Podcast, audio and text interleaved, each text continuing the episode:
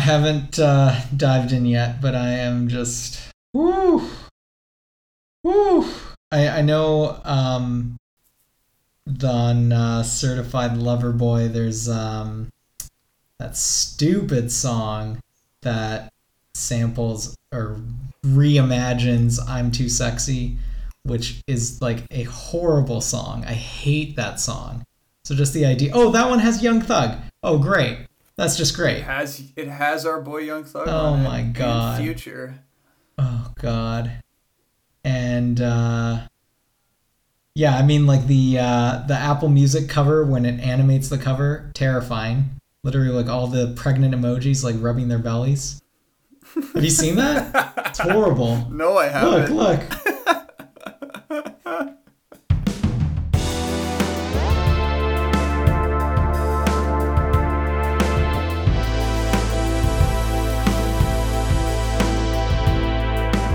Welcome back to the play button. Hope you're doing well. We still have the last remnants of summer to enjoy. Kevin and I are still in the midst of clawing into the massive backlog uh, the summer left us for music. Last episode, we tackled July. Now we're going to get into August releases. On deck today is the out of left field, virtually zero black metal involved album by San Francisco band Deafheaven, a release I've been looking forward to. Next up, we'll get into the New Zealand pop goddess Lorde's, um, highly anticipated third studio album, Solar Power. And finally, we test the waters for Kevin and I on some of the more experimental music you'll hear this year, diving into the beast that is Lingua Ignota's new album, Sinner Get Ready. This album has made huge splashes outside of this podcast already, and nothing lures Kevin and I in faster than musically avant garde albums that score And, well. and I will just add um, so, for those that are familiar with the uh, YouTube channel, The Needle Drop, uh, he gave the Lingua Ignota album a 10, which is a big deal. Um, if you're not familiar with that channel, a 10 really means something. So I think uh, I think we'll have a lot to talk about with that one. First up, the new album Infinite Granite by San Francisco band Deafheaven. This band kind of, it's hard to explain them, but they kind of just do whatever the heck they want. Uh, they started uh, as a black metal band more traditionally, um, bit of some post rock in their sound, um, and then went on to release in 2013 a uh, critically acclaimed album called Sunbather. Um, Metacritic's highest rated album for the year back then, by the way. Uh, and this is one of those modern albums that's rare that actually becomes influential. It's hard to do that in this day and age, especially in the black metal scene where there's so many bands. To carve out a niche is impressive.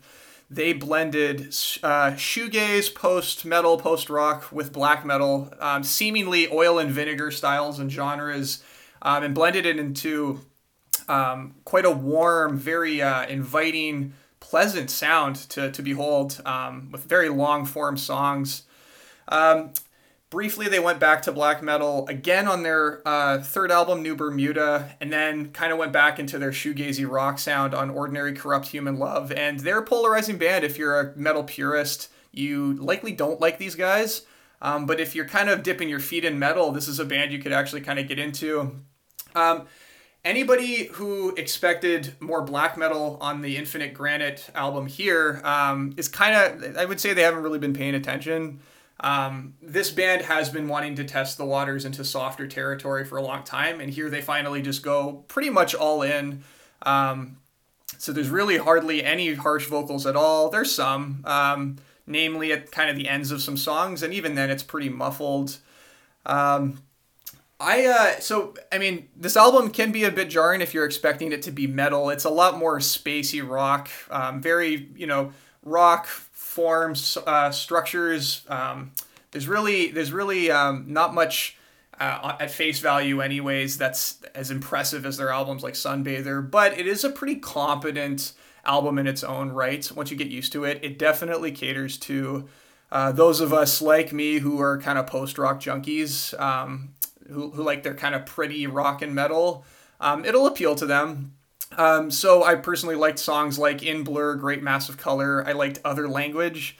Um, I did like the ending segments of the songs Villain and The Gnashing. Um, it's funny though, when I, f- I found what I didn't like the album, it was actually when they were trying to get back and show that little sliver of black metal that's still in them. I found that kind of pointless. Why don't you just go all in? So when you hear songs like uh, the ending of Mombasa, what they do at the end of In Blur and Villain, I, uh, I found those kind of underwhelming because I mean they've been doing that for so long. Here it feels almost inferior. Um, so um, in general, I, th- I I liked the album because I'm a bit more into post rock, but um, I don't find the album as musically impressive as their their old albums. I find it would it's they're in a genre now that's I mean got a lot of sharks in the water. It's hard to distinguish themselves. Um, what did you think though, Kev? You're not as familiar with this band as I am, obviously. No, so you know what I know about this band is they are I think they represent kind of crossover appeal for metal. You know, they're a band that it's not just for metalheads. Um, I know that um, their kind of breakthrough release Sunbather that got a lot of attention on you know outlets outlets like Pitchfork, um, which typically does doesn't focus on metal. So um, that's kind of where I first got introduced to them. You know, and it's clear that they got that attention because they're doing something a little bit different and they have um, different aspects that, that can appeal to not just fans of metal. Um, and obviously, with this album, that's very clear um, because this really takes the metal influences and just kind of buries them. Um, it's really not obvious. It just really subtly like hides them. It's more about the structures. Um, you know, I can tell with some of the riffs, like I can definitely tell the metal influence. And then of course, like you mentioned, you know, some songs where it just kind of full on just comes out for uh, you know a few bars here and there. Um, but overall, I, I guess I'm a bit confused by this album. Um, so is this really just completely out of left field, or were there hints of this on um, previous albums? Good question. I did say it was out of left field in the intro, but um, Ordinary Corrupt Human Love, the album before this, I mean, you take most of the softer segments from that album and hash them out to a full one. That kind of sounds in the same vein as what we're hearing here. Okay, okay. Uh, and for the vocals, so um, uh, the vocalist George Clarke. So how would you rate his vocals um, on previous albums. So in, in the more like metal, typical metal style, like how would you rate him as a vocalist? It's funny. I mean, I said they originated as a black metal band. As far as black metal shrieks and howls go, he's he's definitely on the later side. Okay. Um, he's not the cold Nordic black metal howling and screaming that you might hear from you know the 90s and 80s. Like that's not that's not what this is. Right. He he's always blended into the sound nicely, a little bit easier. Um, but that softer tone that you're hearing on a lot of the tracks here, um, that was that's the same kind of style he went for on smaller segments of Ordinary Corrupt Human Love. Okay. It's not really that much different. Okay, I see. Um, okay, so you know that's some good context that I think I was a little you know missing a little bit um, when listening to this. So what did I think of this album? I didn't really like this album. Uh, it didn't really capture me. Um, I thought the vocals were especially weak, very almost monotone, and I understand that this kind of shoegazy post rock style um, that sometimes works, but for whatever reason, like I just found it just straight up boring. Um, I, I thought that the singles that were a little bit more straightforward, so you know you mentioned In Blur and Great Mass of Color, um, I thought those songs they worked on their own, and I didn't mind listening to them, but just when you have like nine songs that are all kind of in this style, it, it really just kind of comes to like it's like great yeah like in blur and great mass of color kind of both kind of sum up the album like how it how it sounds almost um it's just kind of a blurry mess uh, to me. Um, I, I, I, you know, I think it's interesting that you mentioned other language too. That was another track that I really enjoyed. Um, so I feel like we kind of matched up with the songs that we did enjoy. Um, but I don't know, like some of these longer tracks, like Lament for Wasps, like I kind of understand what they're going for, and I think that one had a few kind of uh, you know guitar focused passages with some solos going on, and you know that was all right, but I just couldn't really get into this over the the the full nine tracks, um, and it just I just don't see anything that really kind of grabbed my attention. Um, so I'm not sure, you know, if that is just kind of with the style and with the sound that they're going for, or if it's, you know, kind of more of a Deafheaven specific problem. Critiques I was hearing is that um, when they do go for shoegaze here, which is pretty much the whole album, it feels pretty by the book as far as shoegaze goes. I mean, Kevin, right, you're right, you're a right, lot more exactly. familiar with shoegaze than I am actually. Um, and, and, and I think in that regard, like it, it does it does kind of fly at you in a very direct manner. It's not like real shoegaze where you know so many things are happening in the background. It's atmospheric. I think they get the right the, they get the right sound a couple times on the singles, and then outside of that, yeah, a whole album of it is a, a slog. Yeah, yeah, and and I know that um, on previous records from them, like you know, the drums have been a very big focus, and and I think they have a very talented drummer, but uh, you can kind of hear it here. You know, there are some good, you know, uh, drum bits here and there, but I think overall, like just with the style, that's just not as much of a focus. So, you know, that was kind of another reason why it didn't really click with me. So, um, yeah, I mean, I, I, I thought there was going to be a chance that I would really enjoy this, uh, just like hearing about it and, and hearing, you know, this new sound for them, but didn't, didn't do it for me.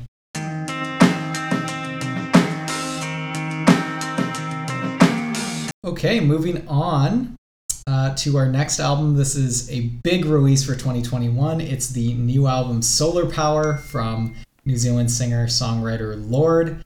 Um, she obviously um, came onto the mainstream with a huge breakthrough album, Pure Heroine, her uh, debut album, um, you know, with the song uh, Royals, massive hit um, when that came out. She followed it up with uh, the album Melodrama, which was extremely well received. Um, really uh, avoided the sophomore slump with a more challenging, more dramatic, um, and more mature album. Um, so I feel like there was a lot of hype building up to this third album, seeing where she would go um, from there. But she kind of made a, a bit of a left turn. So instead of following up this kind of grand dramatic sound, she really pared things back and just created a very simplistic, sunny album, as indicated by the title Solar Power. It's very carefree, it's very beachy, um, it's very positive, which uh, I felt was a bit jarring. Just, you know, it, it's not like all music that I listen to has to be depressing, um, but just given what's going on in the world right now and, and everything that's happened, it does feel, at least to me, it felt a bit jarring to listen to something like this because it was just like everything's happy, like solar power, like yay, like everything's good, like all the the instrumentation is super bright. Um, this one's produced by Jack Antonoff, who you know I think we've featured many albums. He's worked on so many um, of the big marquee pop releases. Um, you know, most recently St. Vincent, um, Lana Del Rey as well. Uh, so I, I, do see a bit of Lana Del Rey kind of influence on this. Um, things are a bit more stripped back, a bit more acoustic um, songs on this. Um, but it, yeah, it, I guess listening to it's a bit confusing. It's um, it's very stripped back, and I, I found that surprising. Like, did, did this sound surprise you at first? Yeah, I, I also feel the same way. I thought you did a great job explaining why it's hard to resonate with it. Um, yeah, because I I certainly doesn't feel sunny, even though we just went through the season of summer. You know, things are things are still not exactly the way they once were. It's hard to yeah. resonate with somebody kind of galloping around, um, you know, carefree. Um, I you know it's it's I was I was honestly when I first got into this album expecting it to be my first eject of the year, um, mainly because I absolutely hated the title track, um, and I also hated the second song, "Stone at the Nail Salon." Uh-huh. I was like, "Oh, this is not going to be for me." But at the end of the day, you know, the music itself is pleasant to listen to. I think if it's going to be a carefree, sunny album, I do think the instrumentation follows that. Uh, it's a little inoffensive, fine, but um, I think it matches that tone pretty well it's mainly her presence on it that I, I struggle with. A lot of her vocals, um, a lot of her lyricism. It's just it's it's hard to really grasp it.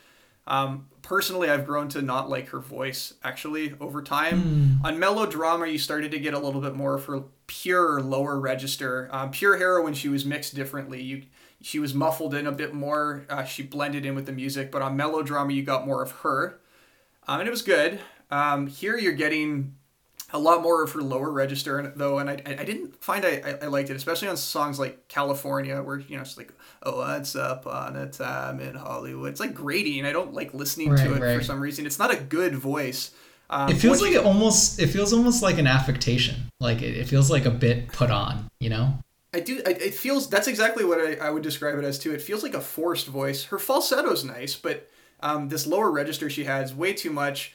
Um, I found a lot of the chorus is really lazy as well. Um, you know, just taking one word and being like path, eh, eh. I just, I um, not my style. Um, yeah, I don't know, but it, it, there was a section between Fallen Fruit and Dominoes that I thought was really nice. It had more psychedelic rock, summery vibes to it that I thought was. there were good songs, um, but nothing more than that.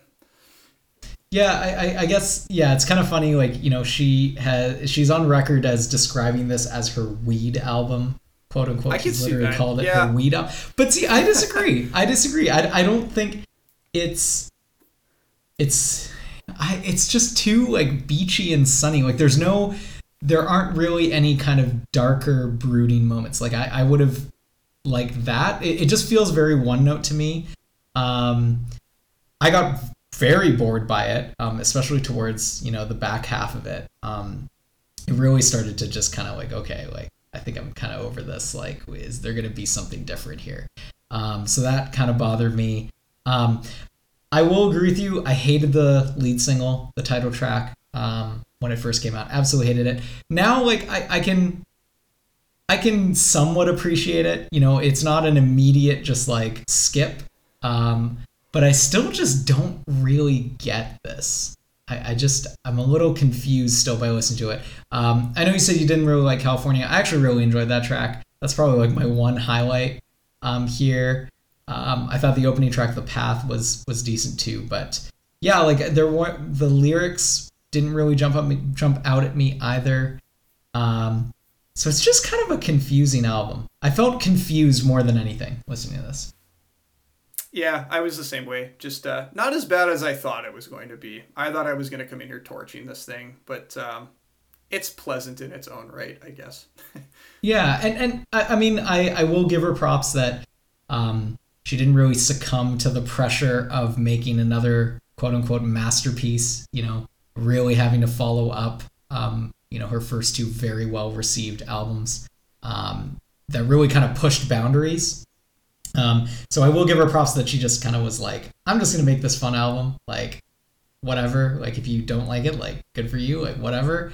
Um, but you know, I, I don't think it's been well received overall. Um, I know uh, a bunch of my friends who you know liked Lorde in the past. They do not like this new sound or this new album. So um, yeah, it's interesting to see you know where this will fall um, moving forward in time, like how, how we'll look back on it um, when she comes out with her next album, if that happens. So, yeah, kind of a weird one from Lorde.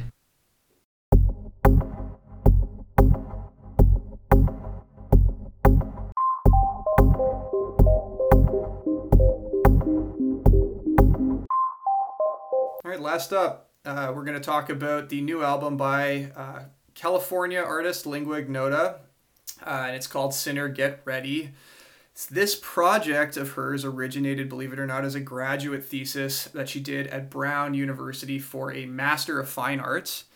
Uh, she self released her debut album, which was called uh, All Bitches Die, believe it or not.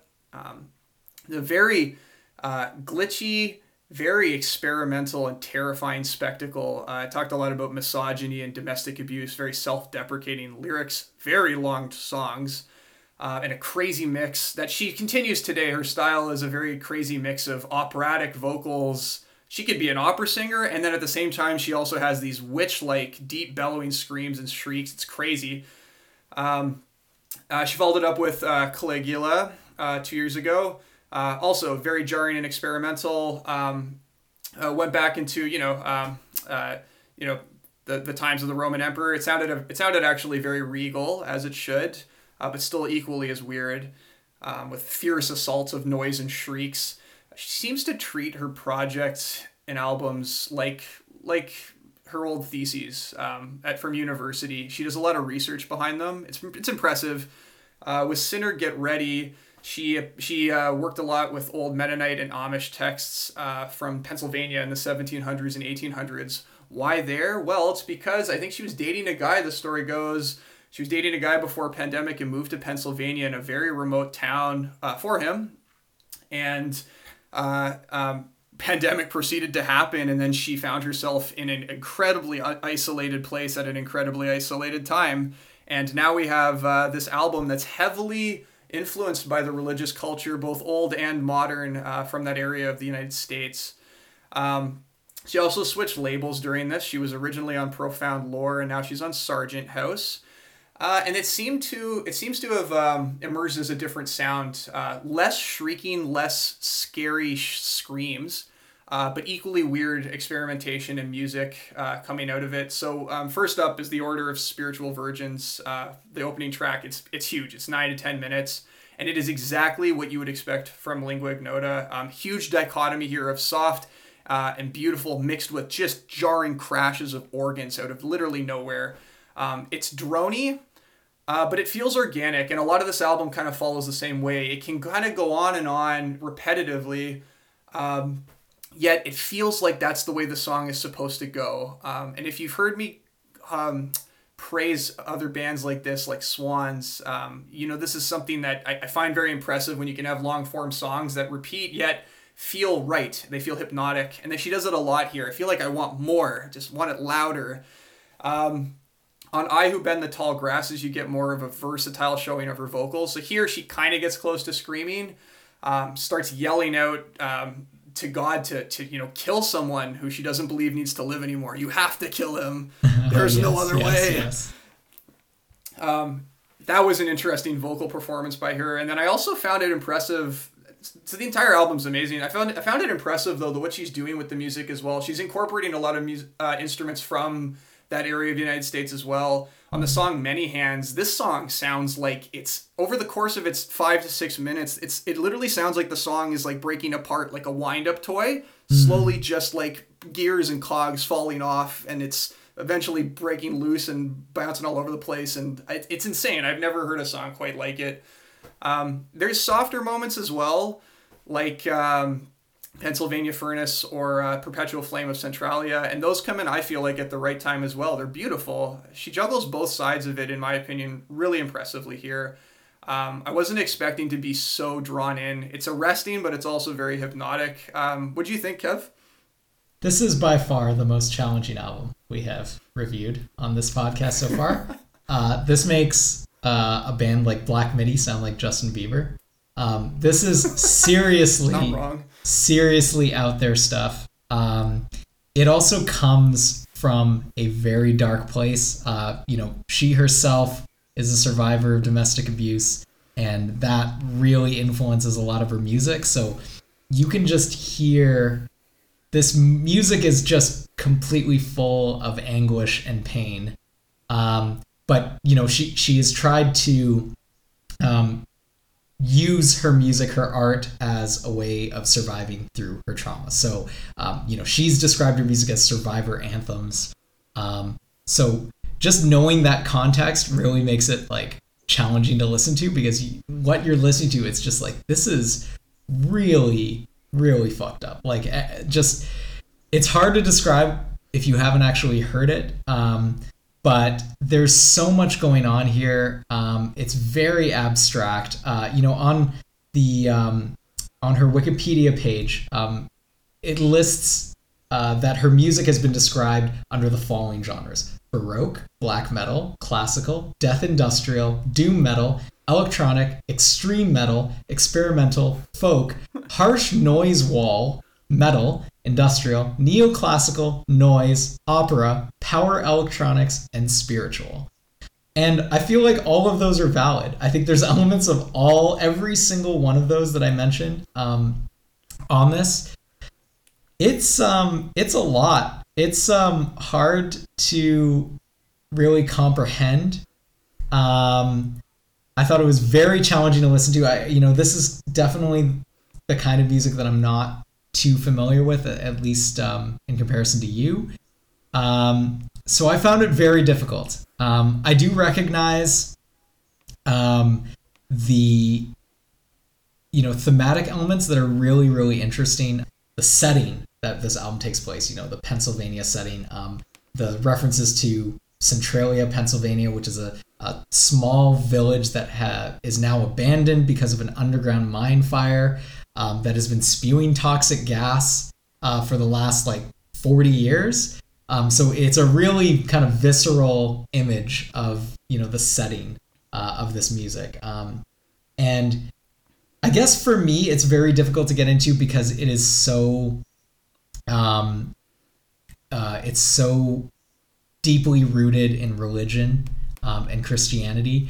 Uh, I have no reference for that. I, I you know, there's no context uh, for me. I, I didn't grow up with any kind of religion, so it's very difficult for me to kind of pick up on those influences. Like, do you identify more with those influences? Like, is there kind of a hidden layer that I would be totally missing? Um, to be honest, I don't. I don't know, I because I can't approach it from the way you are. I had this question actually written down. I was going to ask you what it's like to from a family who, who didn't really have the like um, religion as part of their upbringing. Mm-hmm. Um, what is it? What is it like? And it sounds like you there's a lot of references here, chants, um, you know, ritualistic um, vocals that you just you don't you're not quite grabbing. It, to be honest, even as somebody who grew up as you know just Roman Catholic, um, it's still pretty jarring and a little bit. There's a bit of a wall between the music and the listener. I, it's weird. I don't think that. She, it's hard to really confirm if she is religious, but I do think that she is in all of her work inspired greatly by religion. She's inspired by it. She does. She's like a research project on it. Um, and what she's trying to do is she's trying to communicate um, her own her own sense of isolation and pain at the time. Um, she's doing it through the lens of old 1700 1800 um, religious folk that used to live there um, mm-hmm. and, and this is this is kind of the the stuff that they would have been chanting at church um, stuff that you would have read in the scriptures that they've studied um, it's just interesting i don't know i see it more as a research project than i see it as um, something to you know, what's the word? Something to resonate with. Yeah, and and uh, you know, I noticed the inclusion of just like audio samples from various sources, a lot of kind of spoken word samples. Uh, on the last track, The Solitary Brethren of Ephrata, um, I actually knew this voice clip um, just independently of this. It's some woman in the US during the pandemic and she's being interviewed um, as to why um, she thinks it's okay, you know, for her church congregation to gather indoors when you know they weren't allowed or whatever, or like you know not taking the vaccine, not taking the pandemic seriously, and her response simply is, "I'm covered in Jesus' blood." um, and so that that kind of ends off the album, uh, and I think that really kind of caught me off guard because I, I, I actually knew that clip from from before, um, but I thought it was really funny. Like just, I think she she really is kind of like pulling in that element of American culture with like the, the kind of like evangelical like religious fanaticism. Yeah. Um, and I think she's trying to balance that with you know the darkest aspects of humanity um, that she's had to personally deal with, and then you know I guess at large that we're all having to deal with um, right now. Um, but overall, like I will agree with you, like it is very impressive music. Um, I don't think there is anything out there even remotely like it. Her vocal performance is crazy, like it's just super intense. Um, yeah, like that track, uh, "I Who Bend the Tall Grasses" with that ridiculously intense just like i will kill him like i do not give a fuck man i was just like i am terrified listening to this um so it kind of sounds like a nightmare. Um, it's it's very um, tough to di- to uh, digest. The one song that I I kind of um, got into the most was "Man Is Like a Spring Flower." I think that was kind of a little bit more restrained, less jarring. Um, maybe the least jarring track of, out of all of them. Um, but you know, a- another thing, you know, this is kind of my personal um, preference speaking, but it, you know, I, I've always um, mentioned how um, how important I find drums and percussion and how much I you know my ear kind of goes towards that. I don't think there really is any percussion on this. Um, everything just kind of floats along in this ethereal, nightmarish kind of sound. Um, so that was kind of difficult for me to get into.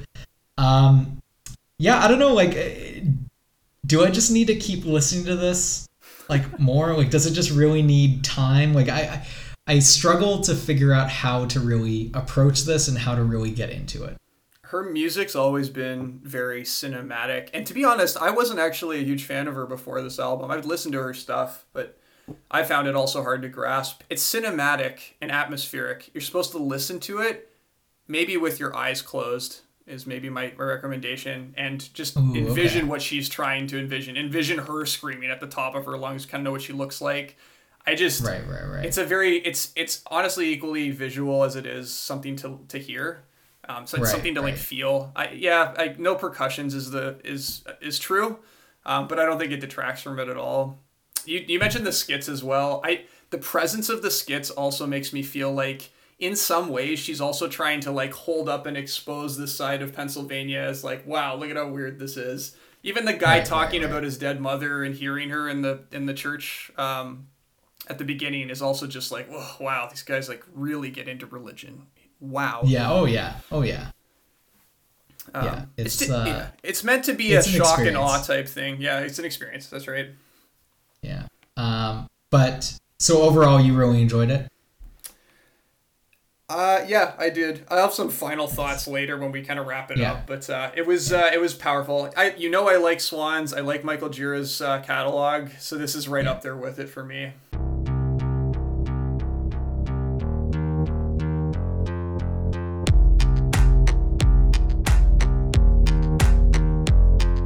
Uh, so um, let's wrap up uh, the albums we covered today. The first one was Infinite Granite by uh, San Francisco band Deafheaven. Um, so I mentioned th- this one's a puzzling one. I think if you're just trying to get into the band, it's an en- it's an excellent gateway album to them. You can kind of work your way backwards. Ordinary Corrupt Human Love, then maybe Sunbather, um, and it's a nice way to you know transition into this. Um, I I, uh, I know that it's uh, much more simplistic song structures, but it hits the notes for a guy who's into more spacey, shoegazy post rock. Uh, that's all really that this is. Um, they're pretty competent musicians too, um, even if it's fairly by the book. I think that they're competent enough that the songs the songs uh, ultimately do what they need to do. Um, so I actually gave it a I actually gave it a play, um, despite it being a bit of a step down from their last album, which I consider their best. Um, still something that uh, I'll still follow them, and I, am interested to see where they keep going. Yeah, so um, yeah, Heaven has always kind of been known to me as you know a band that might have kind of crossover appeal for a metal band, and I think within the context of their discography, this album is pretty impressive to do something that is so completely out of the box compared to their um, earlier work. But I think just on its own, you know, this is the first Deafheaven album that I've listened to um, in full, just on its own, it just doesn't really do much to impress me. There's nothing outright bad about it, but I just found myself very bored by it. I, I found the vocals especially weak and one note. Um, and yeah, I, I, just, there's not really much for me to latch onto here. So um, definitely a pause for me. And our next album was, uh, you know, one of the most hyped up releases of 2021. And I think uh, after it came out, that hype died just instantly. Even even with the release of the first single, the hype kind of died um, pretty quickly. And it's the latest from Lorde, uh, her album Solar Power.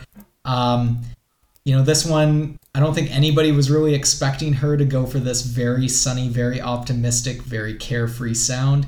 Um, I think the instrumentation is very stripped back. Uh, I think it's produced competently. Um, it's Jack Antonoff. You know, he's going to do a good job with these kind of marquee releases, but there isn't really much that is too interesting about this album, at least to, to hold your attention through 12 tracks. Um, I think some of the songs are pleasant enough. California, The Path, um, Mood Ring is okay too. Um, I also enjoyed the closer. I, I, didn't mention it before, but Oceanic Feeling, I, I enjoyed that track as well. Um, but overall, it's a confusing album, especially given you know the context of of everything going on in the world. It's just such a carefree album. Um, like she is just ignoring all her problems, and I wish there was a little bit more depth. Um, I wish there was a little bit of you know some kind of fucked up things like happening under the surface. I think that would have captivated me more, but it just seems like a very one note. Just don't really understand this album, so a pause. Yeah, it's a pause for me as well. It does suit the vibe it's going for. It's just breezy, lush, acoustic psychedelic rock. Like it, I think it nails that. Um, but it's almost inoffensive to a fault and just a lot less relatable than uh, than her previous work. I mean, on Melodrama, um, that was an album where you know it, it it's a very vulnerable um, album with a young girl portraying almost satirically how crazy love makes you, and I even as I resonated with that, and here I resonate with virtually nothing. Uh, it would be something to play while I'm in the park staring up at the sky, and I don't do that that often, so not uh, not my style here. And I, I don't I also don't think it I don't think it's easy to resonate with either. Um, last up was the new album by Lingua Ignota, Sinner, Get Ready. Um, oddly enough, the title track on All Bitches Die starts with the lyric, Sinner, you better get ready. Um, hmm. Now, this album is called that. Interesting. She even reuses that lyric. Mm-hmm. Um, I'm not sure if it ties into that album really at all, but uh, this was an impressive piece of, of, of art. Um, it's definitely one of the most experimental albums you're going to hear all year, and it is both hypnotic and powerful, and I think impressively well done um, by her. She still sounds fresh. She still sounds like she's pushing music in an interesting direction. Um, you got to give it time. It's not gonna. It's not going to vibe with you right away. Um, but if you let it in and just uh, and just let it kind of overwhelm you, um, it is a powerful experience. So a, a, play for me. Yeah, so definitely one of the most challenging albums we've reviewed. Um, one of the most challenging albums I've listened to. Period. Um, it's very dark. It's very heavy, very intense, and, and definitely hypnotic. Um, her vocal performance is just so powerful, so intense. Um, honestly, just kind of terrifying. I, I, I felt more than anything that this music was pretty terrifying. Um, it's a lot to take in. Um, I think I definitely would need more time with it. Um, if I had a chance of really kind of fully enjoying it because yeah, like as it stands, it's just it's just still too difficult for me to listen to. Like I feel like I'm not ready. Maybe maybe we can talk again at the end of the year and and maybe I'll be ready then, but for now, now it'll be a pause. All right, that wraps it up for this episode of the Play Button. Um, thanks again for listening. Follow us on Instagram at Play Button Podcast and follow us on Apple Music and Spotify to uh, grab our playlists, which we update after each episode with our recommended tracks. Thanks for listening, and we will see you soon.